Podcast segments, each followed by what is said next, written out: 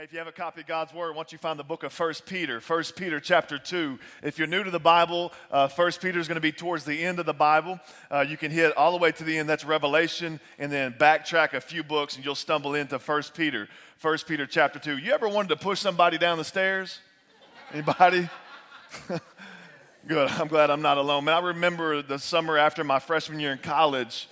Um, I moved back home and I took this job interning uh, for a middle school ministry, and uh, which was great and awesome. And God really shaped me through that experience. And and I remember I moved back in with my dad, and my dad at the time uh, was was really he was he was uh, hitting an all time low. And, uh, and so he was drinking a lot of vodka was his main drink of choice and so he would drink about a bottle of vodka which is about a liter of vodka um, about every two days. And so he was really having a hard time overcoming his uh, addiction with alcoholism. And I remember the day like it was yesterday. He woke me up early in the morning, about 5 a.m. He had just kind of begun to sober up, but he was still a little bit inebriated. And, uh, and he's like yelling my name, yelling my name. And I'm like, What do you want? I'm trying to get some sleep. He's like, Let me borrow your truck. I'm like, No, I ain't let you borrow my truck, man. What do you think? I'm crazy?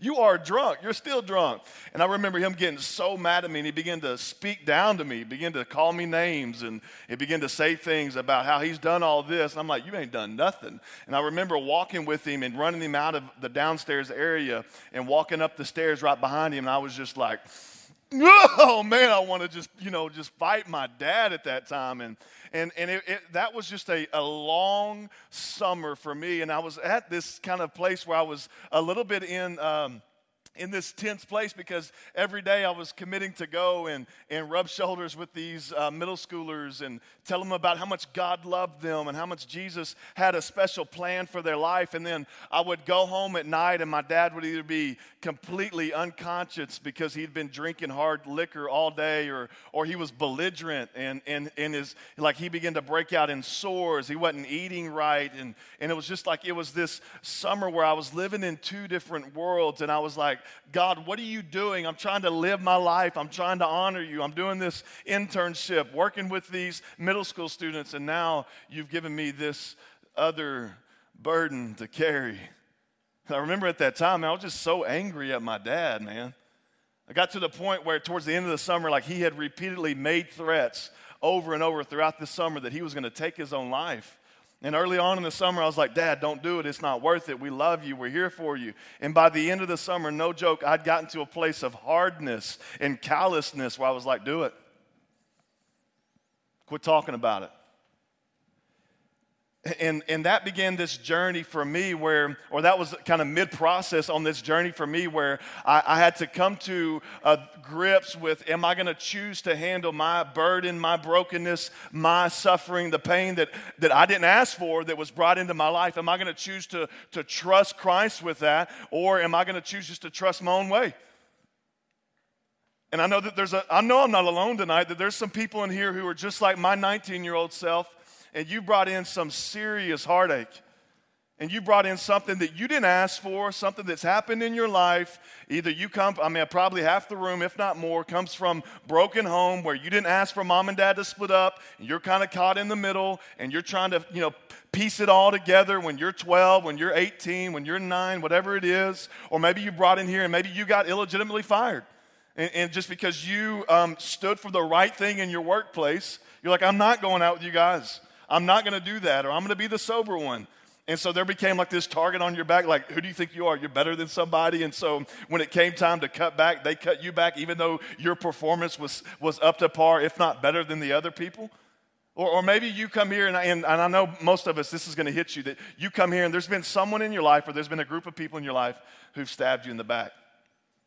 I don't know if it was in fifth grade, if it was in eighth grade, if it was in 12th grade, if it was in college, if it was one of your roommates when you were 22, if it was a relationship you had, or I don't know what it was, but a lot of us, we brought in here a heartache. And what happens a lot of the times is when we have this heartache, we begin to medicate our heartache with things. And so we begin to walk into these medications. And so that may be a, uh, we, we lose ourselves in our career. That may be that we uh, begin to go party. Or that maybe we get, we dive deep into a relationship relationship, whatever it is. But if we trace the source back, it would all go back maybe to a heartache. And I want to suggest to you tonight that there's this incredible theme that is woven throughout as a tapestry throughout Scripture. And, and Peter's going to come to this theme and, and he's going to draw our attention to a profound um, truth that if you would just lean in, trust in, and it lays at like the core or the crux of Christianity. It's one of the most common themes that we see woven throughout all of the story of Christianity. And if you would lean in, listen up, if you would write it down, begin to pray, oh God, soften my heart. Let let me hear this truth that some of you are going to leave differently uh, tonight than the way you came in here. That God is going to begin to convict your heart. He's going to begin to equip you with truth that will lead to your liberty. That God will give you some things, He will allow you to see some truths that He's written through a guy named Peter that you will uh, tie your, if you would tie your life into a promise, a promise you'll get freedom. And I'm not just speaking as somebody who hadn't tried it.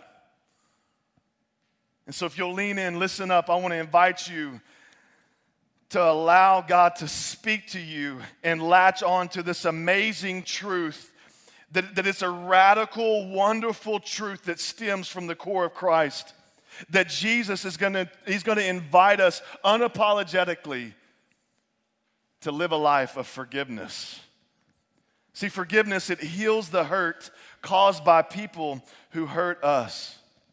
And Jesus is going to unapologetically invite us tonight to choose to suffer by forgiving those who have hurt us because we have committed our pain to God's judgment through the power that we see coming from the cross. And so, if you're in First Peter, I want to invite you to, to locate chapter 2, verses 21. And we've been just walking through First Peter, just line by line, and we've been allowing the Word of God to speak to our hearts. And last week, our pastor, Pastor Phil Hopper, he stepped in, and, and uh, what a great uh, pinch hitter, if you will. Like, he's really the, the A team was here last week. And so, thanks for having us back and not being like, we want Phil, right? And so, thanks for having us back. Uh, your grace is much appreciated. But Phil came in and he, um, he proclaimed unapologetically unapologetically probably a not a real popular truth on our submitting to authority. And we're just going to allow the Word of God to speak. If you were uncomfortable in that message, wait till your boy Josiah Jones gets, ne- gets next week's message. I was like, hey, bro, can you take next week? Because it may not be very, very popular, but I promise it's going to be good. And so stay tuned for next week. But if you're in 1 Peter, I want to invite you to 1 Peter 21 through 25. For to this you were called because Christ also suffered for us leaving us an example that you should follow his steps. If you want to circle a word, you could circle the word example. Example. It says this in 22 Who committed no sin, nor was deceit found in his mouth. Who, when he was reviled, he didn't revile in return. When he suffered, he didn't threaten, but committed himself. You could circle the word committed or the phrase committed himself to him, which is God, who judges righteously, who himself bore our sins in his own body on the tree, that we, having died to sin, might live for righteousness, by whose stripes you are healed. For you were like sheep going astray, but now return to the shepherd and the overseer of your soul. Point number one tonight, if you're taking notes, forgiveness is a form of suffering. Forgiveness is a form of suffering. Peter tells us how to follow Christ. He's simply just inviting the church. He's inviting you, if you're a believer tonight, he's going to equip you with some handles of how we navigate and how we represent Jesus Christ a little bit, okay? And so Peter's going to invite us to commit our lives to follow Jesus' example. Now, this word example in the Greek is the word hypogrammos. Hypogrammos. Turn to your neighbor and say, hypo. Grammos.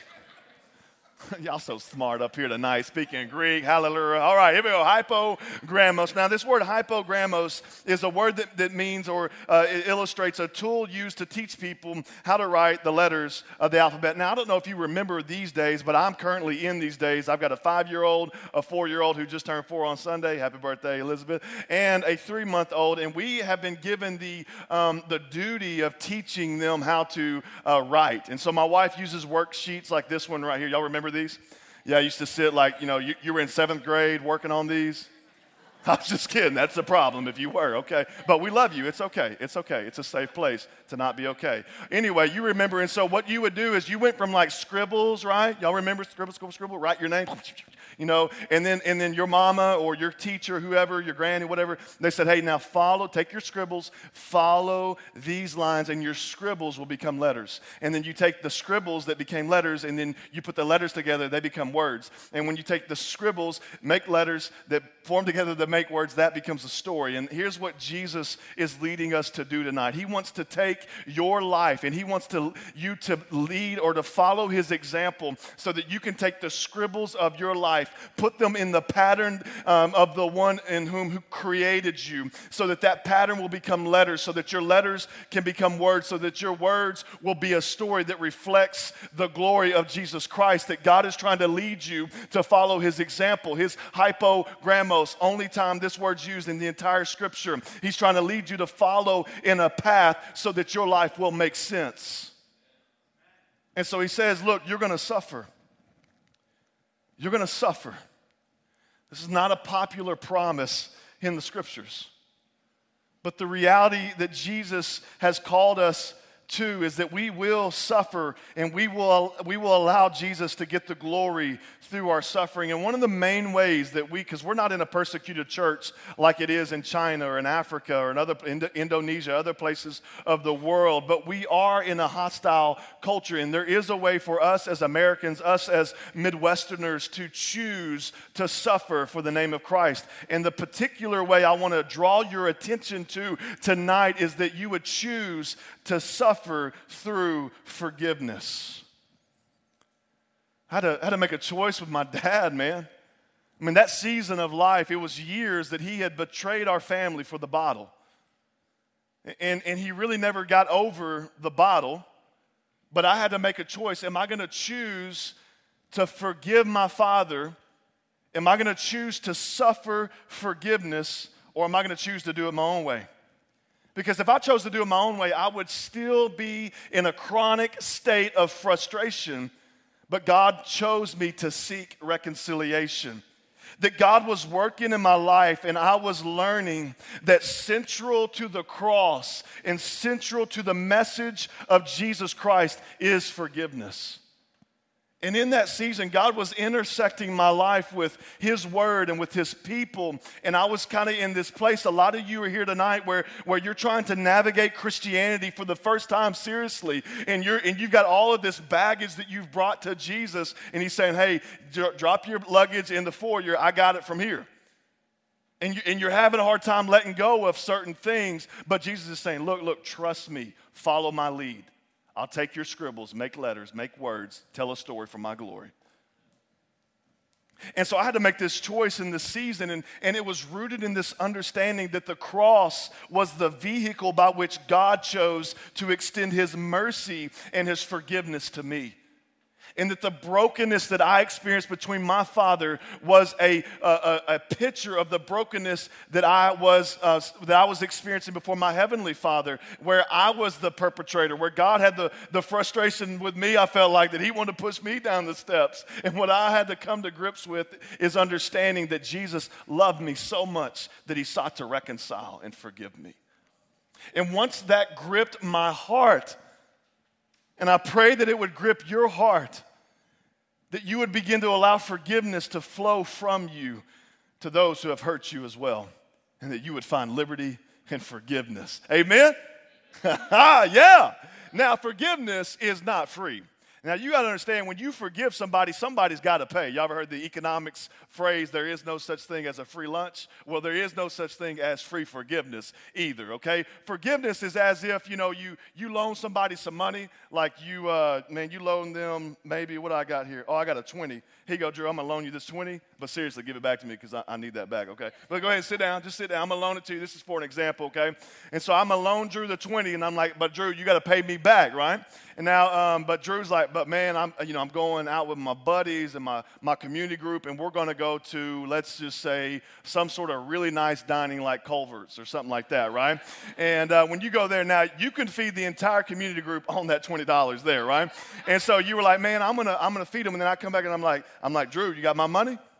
Drew better have my money, right? And, uh, and so I'm like, Drew, you got my money? He's like, oh man, what happened was. And I'm like, look, Drew, you know what? I love you. I forgive you.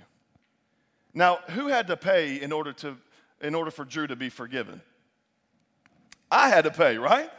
The forgiveness wasn't free. And a lot of us, we come to, uh, to God and we say, oh, God freely forgives us and He gives us His grace and it's free. And it is a gift to us, but somebody had to pay. And rooted in the message of the gospel is a forgiveness that was not free, but that cost God everything. And when we begin to understand the price that God paid so that we could have forgiveness, it begins to change our life. That Jesus suffered so that we could be forgiven. And He's calling us to suffer by forgiving those who have hurt us. There was this terrible catastrophe that took place in Rwanda in the 90s. There was a civil war that broke out, and over a million Rwandans were killed in 100 days. About 10,000 Rwandans a day were murdered by gun or by machete. And, uh, and then a million Rwandan orphans were, uh, were birthed out of this as well because of all the people who died. About 20 years later, the New York Times did a, an article called Pictures of Reconciliation because what, what happened is that godly men and women came to power after the Civil War that happened in Rwanda in the 90s, and, uh, and they began to uh, rebuild the nation. And part of the rebuilding of the nation was that the Rwandan church came together and they said, Look, we need to seek reconciliation, even though there's been a genocide. And so I just want to show you a picture of, a, of uh, two people and, and just show you a picture of reconciliation here. This is two Rwandan people. The, the gentleman that's on uh, your left, his name is uh, and he said this in the article I burned her house and I attacked her in order to kill her and her children. He probably was attacking her with a machete. He says, But God protected them and they escaped. And when I was released from jail, if I saw her, I would run and hide. Listen, when we talk about forgiveness, some of us are on, are on the receiving end of hurt, and some of us here tonight, seriously, you've been on the giving end of hurt. And you know the tension that lies in there when you got on Facebook and you said some really devastating things about that person. And then y'all showed up on the same night at Paradigm and you're like, oh man, I need to go to the restroom in the basement, you know? And you felt this tension. That sometimes when we get into the presence of those that we have offended, just like Godefroid, we want to run and hide because we're embarrassed.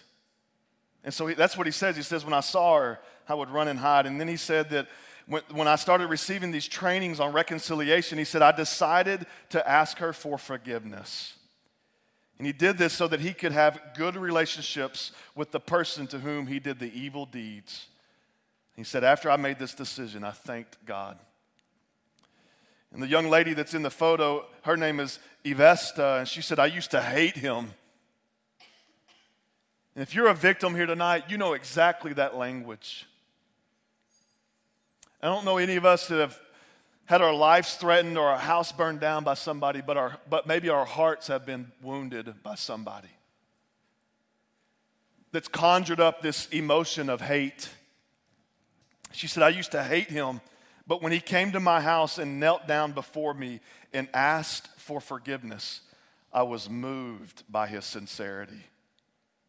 Now, if I cry for help, he comes to rescue me. And when I face any issue, I call him. See, forgiveness, it heals the hurt that is caused by people who hurt us. But how do we do this? I mean, how can we go from hating someone to loving them? How can we trust Jesus' example to suffer willingly and offer forgiveness? And the reality is, is there are some of us in here and we are, we are victims of hurt. There's some of us in here who are perpetrators of hurt, but the stark reality is that we're all both. And so that we need to understand what it means to go ask for an apology, to go ask to be forgiven, and we also need to understand what it means to receive forgiveness and be quick to offer that. That forgiveness, it heals the hurt caused by people who hurt us. And Jesus is saying that you need to follow my example and be willing to suffer through forgiveness. Now, the, the way that we do that, man, it starts with committing our pain to God's judgment.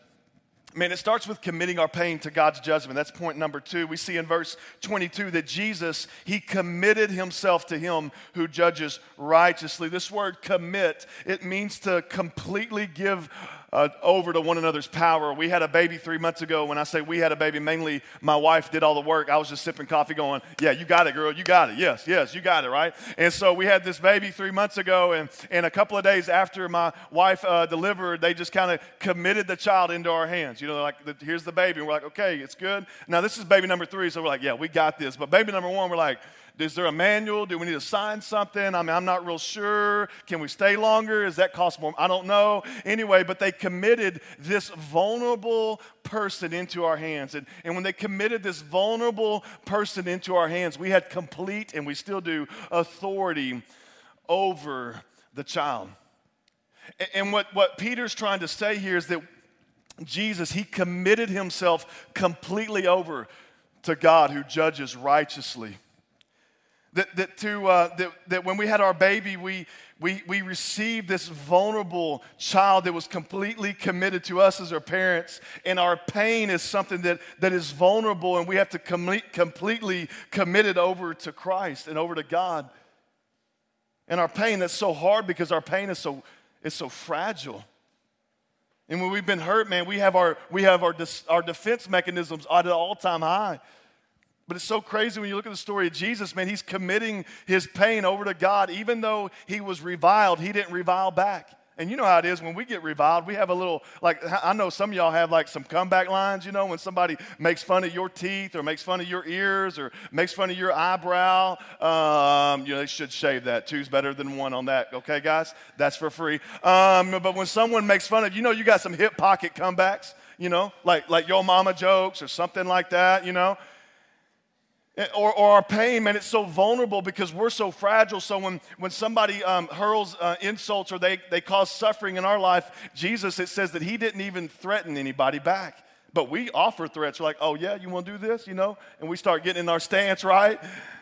That, that Jesus, he, he, he uh, embodies this suffering and this complete entrustment over to God for his, for his, with his pain, trusting that God is a good judge. But us, when we get hurt, man, we get angry and so we fight back with gossip. We fight back with backstabbing because we're, we're so fragile and our pain is so delicate. But God is inviting you, saying, hey, hey, you can trust your pain with me. I'll take care of it. I want to invite my buddy Josiah to come up here. And as he's coming up here, I want to tell you that Jesus has a better way. He says in Matthew chapter 5 verse 44, he says to love your enemies, bless those who curse you, and do good to those who hate you, and pray for those who spitefully use you and persecute you. That Jesus committed himself in his pain to God's judgment. And I asked Josiah to come up here. We were talking about this message, and uh, we, we shared a life story, or he shared a life story with me, and, and I was like, man, that's, that's powerful. I would, I would love for you to to share a little bit about what's, what's, you know, what's happened in your past and how you've kind of walked this scripture out. Uh, didn't, you didn't walk it out in a moment. Um, it took a, a, process, is one of the words that you said earlier. And uh, so I want you to share, kind of set it up, tell, tell us what happened, and then I'll ask you a few questions. Yeah, man, about 20 years ago, a little over 20 years ago, um, I endured one of the most painful uh, experiences of my life. And uh, many of you will resonate with this, but uh, my parents actually got a divorce. And I remember, like it's yesterday, my dad come in the room and he said, Hey, uh, Josiah, uh, your mom and I are going to uh, split up. We're going to separate. I said, Man, well, how could this happen? I mean, we in church on Sunday and Wednesday, every time the, the doors open, we're, we're there. I mean, our family is rooted in, in God. And, and uh, man, all of a sudden, uh, a few weeks later, the divorce was final. And it crushed me. And uh, as a young kid making the transition from fifth to sixth, I began to uh, start to question uh, did I do something? And, and, what you have to know, let me just call a time out. What you have to know is there was some accusations made against me. And for the sake of time and uh, just not having the ability to communicate that at this time, there was some false accusations made against me. And so, man, I began to be so bitter towards my mom. And then uh, a couple years later, my dad got into an illegitimate relationship. He backslid from the faith, left the faith, uh, had a very immoral relationship with now my stepmom. And I remember, uh, man, just going back and forth from uh, my dad to my mom. I stayed with my dad, lived with him. And I remember hanging out with my mom one afternoon, and there was just these crazy thoughts and accusations continually to be hurled at me. Mm. And I remember going home and going up the stairs just angry, mad, furious. And I took my hand and made a fist and I unleashed against the sheetrock wall and put my hand through the wall because I was so angry. Uh-huh. And I remember my dad coming in that night. He said, Hey, son, he called me son. He said, You can either choose to release this anger or you can choose to mask it. And in that moment, I chose not to release it because, I, quite frankly, I didn't know how. I wasn't following Jesus at the time. I had no one to really model that for me. My parents uh, decided to let the faith be a, a backseat in their life. And I began to mask it with the bottle. Many of you guys know my testimony. I began to mask it with illegitimate relationships. Uh, women were my uh, ultimate, sex was ultimate. Baseball began to be an idol for me and Chad, that became uh, to be a slippery slope. It just began to be a series of, of bad decisions after bad decisions. Yeah, so, and just to kind of uh, put a couple things that really strike me is that not only were were you going through divorce, you know, and that's painful in itself. You know, you, you oftentimes as a kid, you're like, did I do something wrong here? And, and but you were kind of being a victim in that mm. sense. But then on top of that, there were these, these false accusations against you personally. Yeah and uh, you know that were very very these weren't just like you know he looked he looked at me funny these were serious illegal uh, false accusations that were being brought against you and so um, and then you know one of the questions that you already answered you know that that the the response which i think is a super common response is that you got so angry mm. and, uh, and that you know we said earlier even tonight that uh, oftentimes we, we begin to try to address like our alcohol problem our sexual promiscuity, our party problem, whatever. And those are really JV sins when the varsity sin is this sin of, of heart uh, ache because of these, these uh, false accusations and this brokenness that, that you've experienced. So, out of that process, I know that God was beginning to, to work in your life. And, um, but, but how did you come to the point where you trusted God with your pain? Yeah.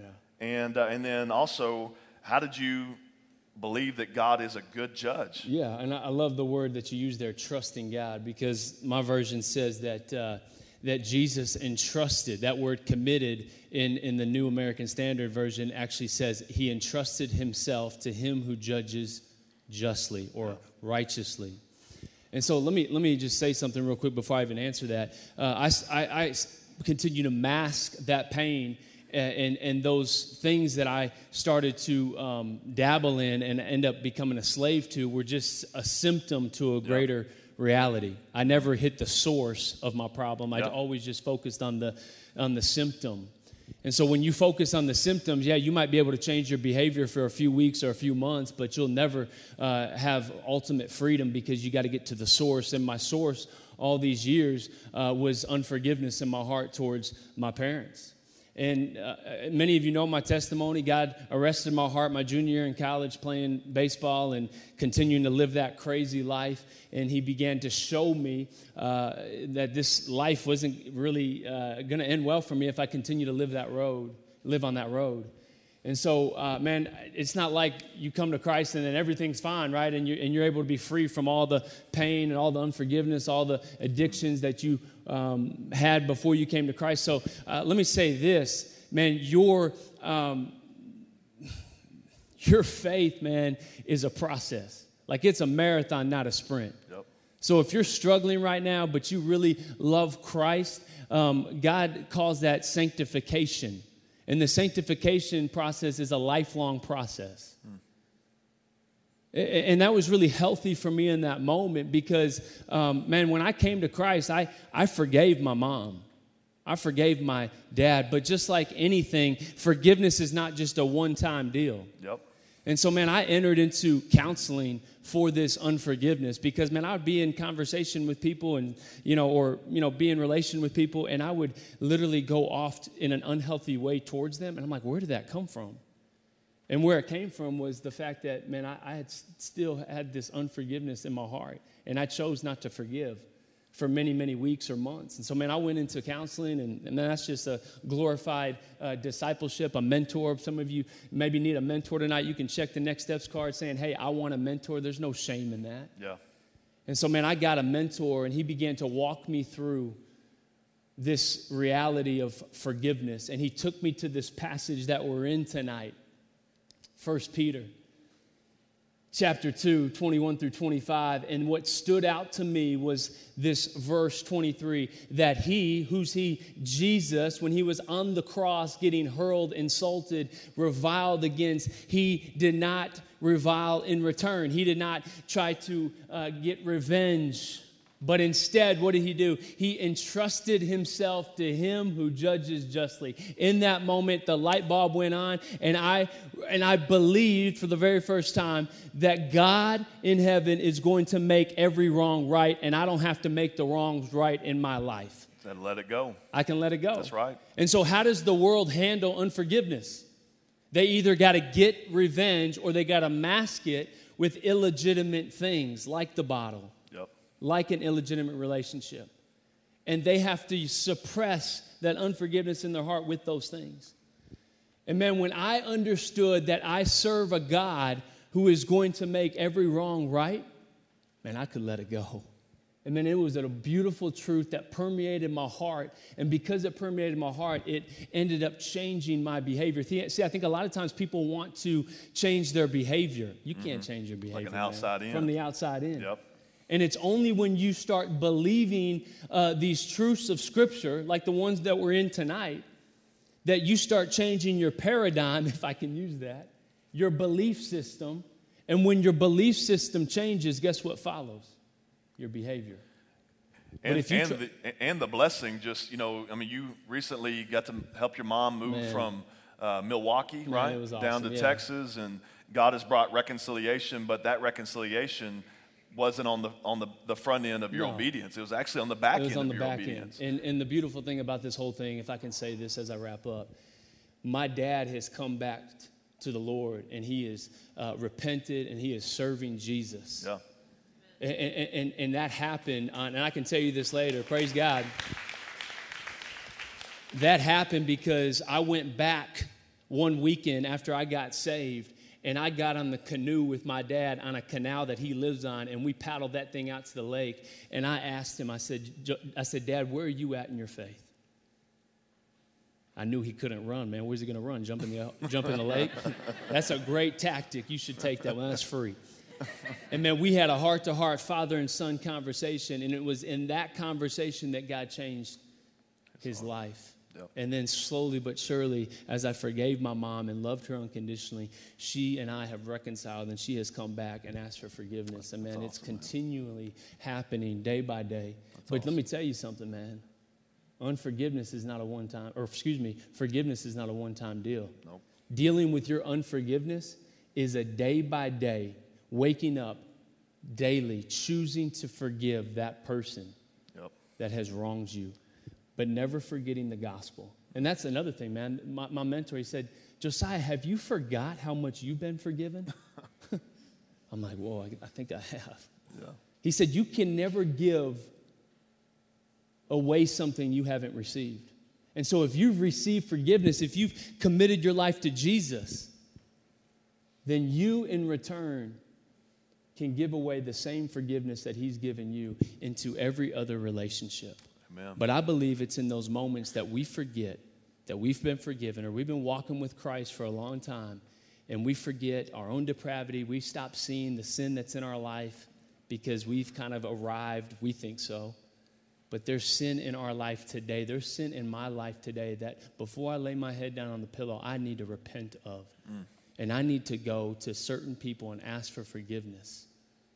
And it's in those moments that I have enough margin or I have enough uh, grace to extend to other people when I continue to receive the grace that I need daily That's good. from my Father in heaven. Appreciate you sharing, yeah, man. brother. Thank you. Love you. Yeah.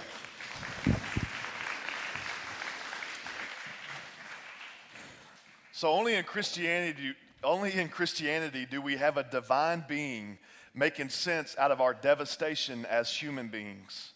And you can trust him and his plan.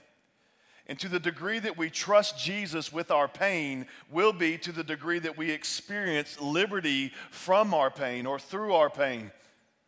That God is trying to help us understand that we've got to let it go. But, guys, I mean, let's just be honest. Isn't this challenging? Because isn't anger such a real thing? Like, anger is so intoxicating. Like, I get angry when someone cuts me off on the road, seriously. Like, this brother, he cut me off the other day, and then he said a little bit too long, like two seconds too long at a red light that turned green. And instead of hitting that, like, eh, eh, you know, like, you know, friendly, I was like, like, yeah, you want to cut me off, bruh? Yeah, that's right. And I just got angry. It just like come like hope and got and just reared up. And anger is so real, and, and, and let alone when we've been really hurt.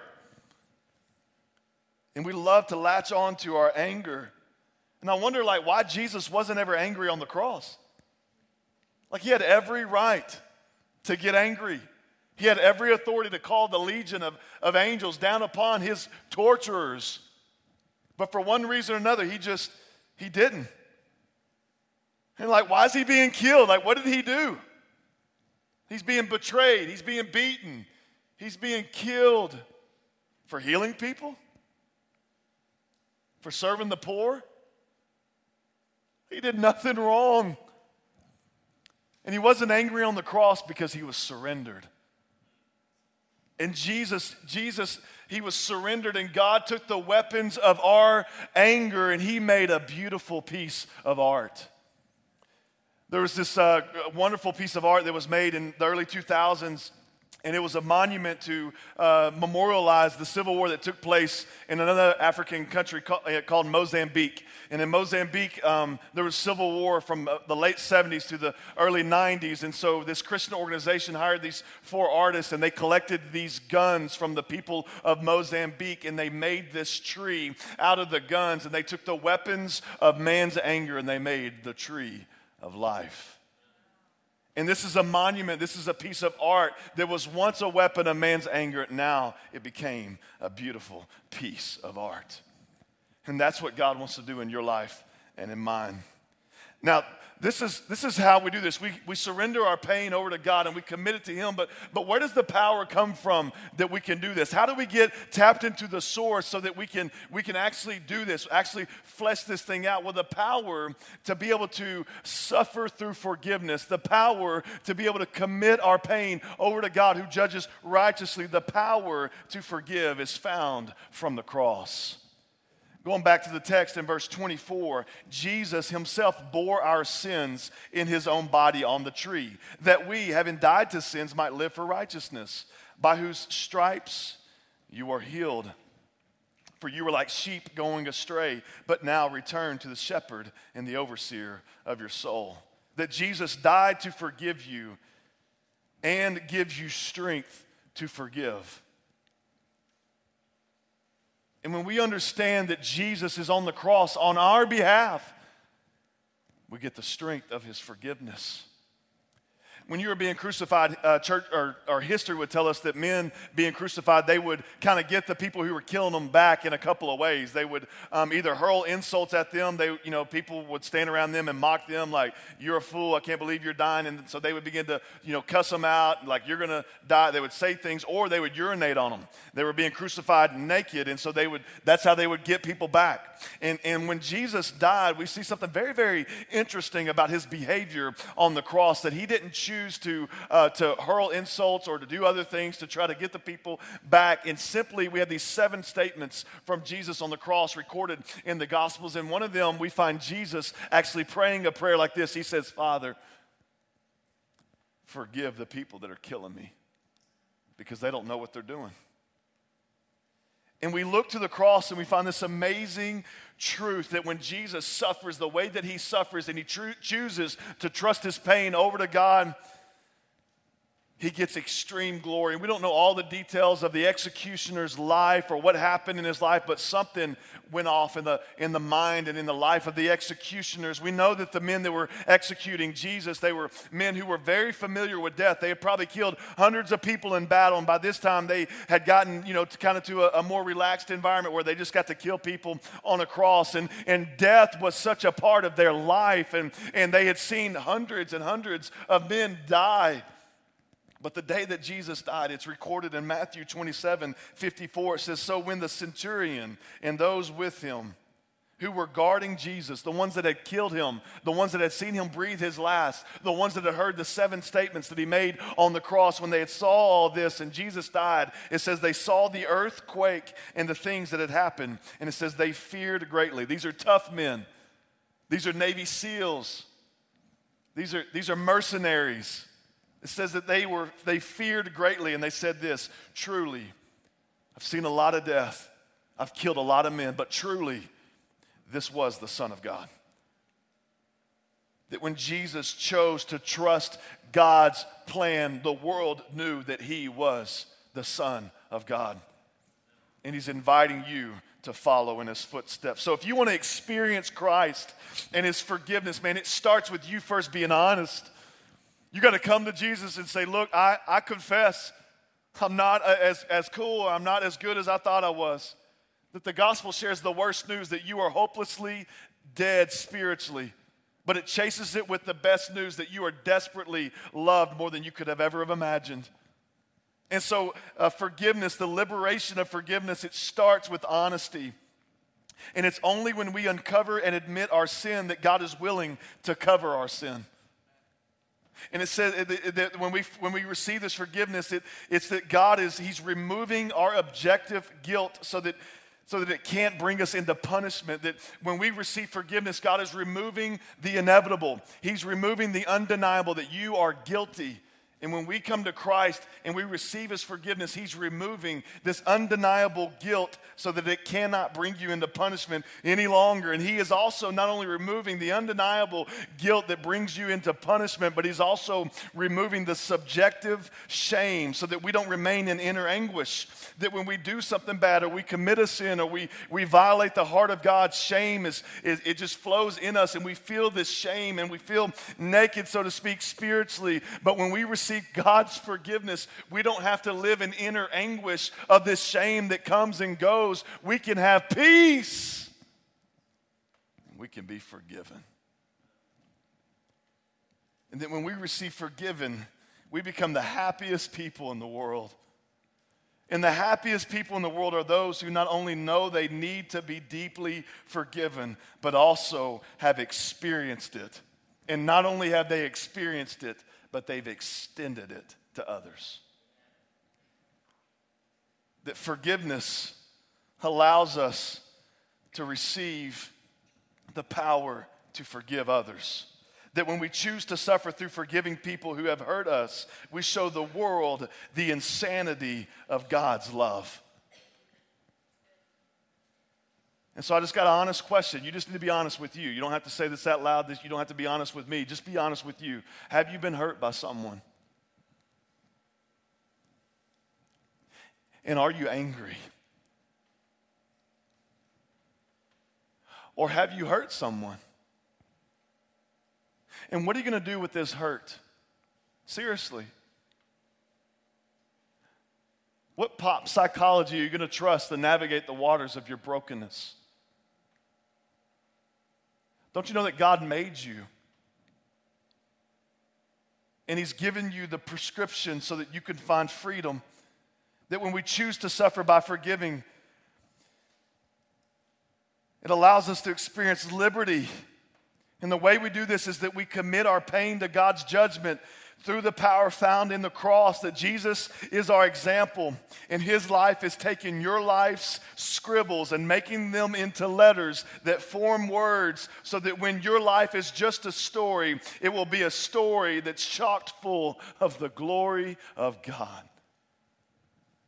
And we have to be willing to choose to forgive.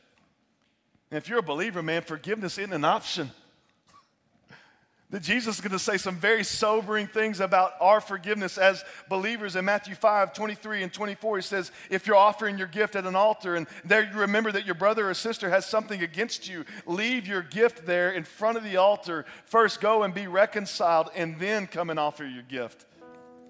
A lot of us, we've been chasing Jesus for some time, and we have some unforgiveness towards dad, mom, brother, sister, boy, girl, whatever it is.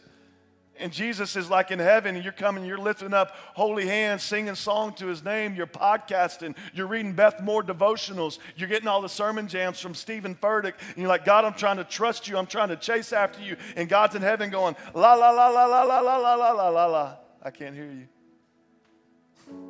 First, go be reconciled, and then come sing your song to me. I will have nothing of my children living in disunity. That's what pleases the heart of God. Jesus says later in Matthew 5 14, 6 14, he says, If you forgive those who sin against you, your heavenly Father will forgive you. In Mark 11 26, he says, But if you do not forgive, neither will your Father who is in heaven forgive your transgressions.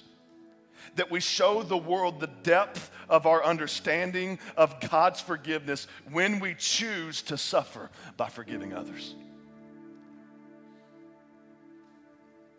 When people see us forgiving our dad, forgiving our mom, they say, that don't make sense. That person wronged you. You say, man, I've been forgiven more than I deserve. And so I'm going to give forgiveness more than I can bear. I forgave my dad too. It wasn't in a moment, it was in a moment and it was over a lifetime. And I forgave him, and as I stood over his dead body and preached his funeral, I stood reconciled to my father. And I stood reconciled to my father because I chose to suffer by forgiving him. I didn't say, Dad, you owe me. You missed years of my life because you were in jail and in prison. You've dishonored my wife. You've dishonored our family. I didn't, I didn't go there. I said, Dad, I love you. I'm going to forgive you. And I stood reconciled over his ashes because I committed my pain to God's judgment through the power that I found in the cross of Christ. Who do you need to forgive? Or who do you need to ask forgiveness from? Or, or, or, or are you here and maybe you just need to experience the forgiveness of God so that you have the power to walk out the forgiveness to your neighbor?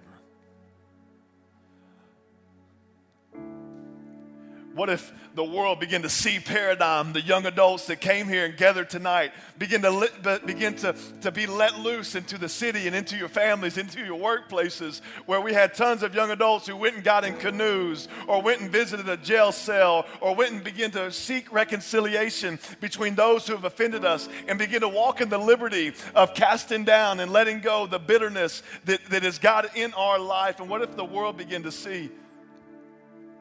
The body of Christ just simply do what Jesus did.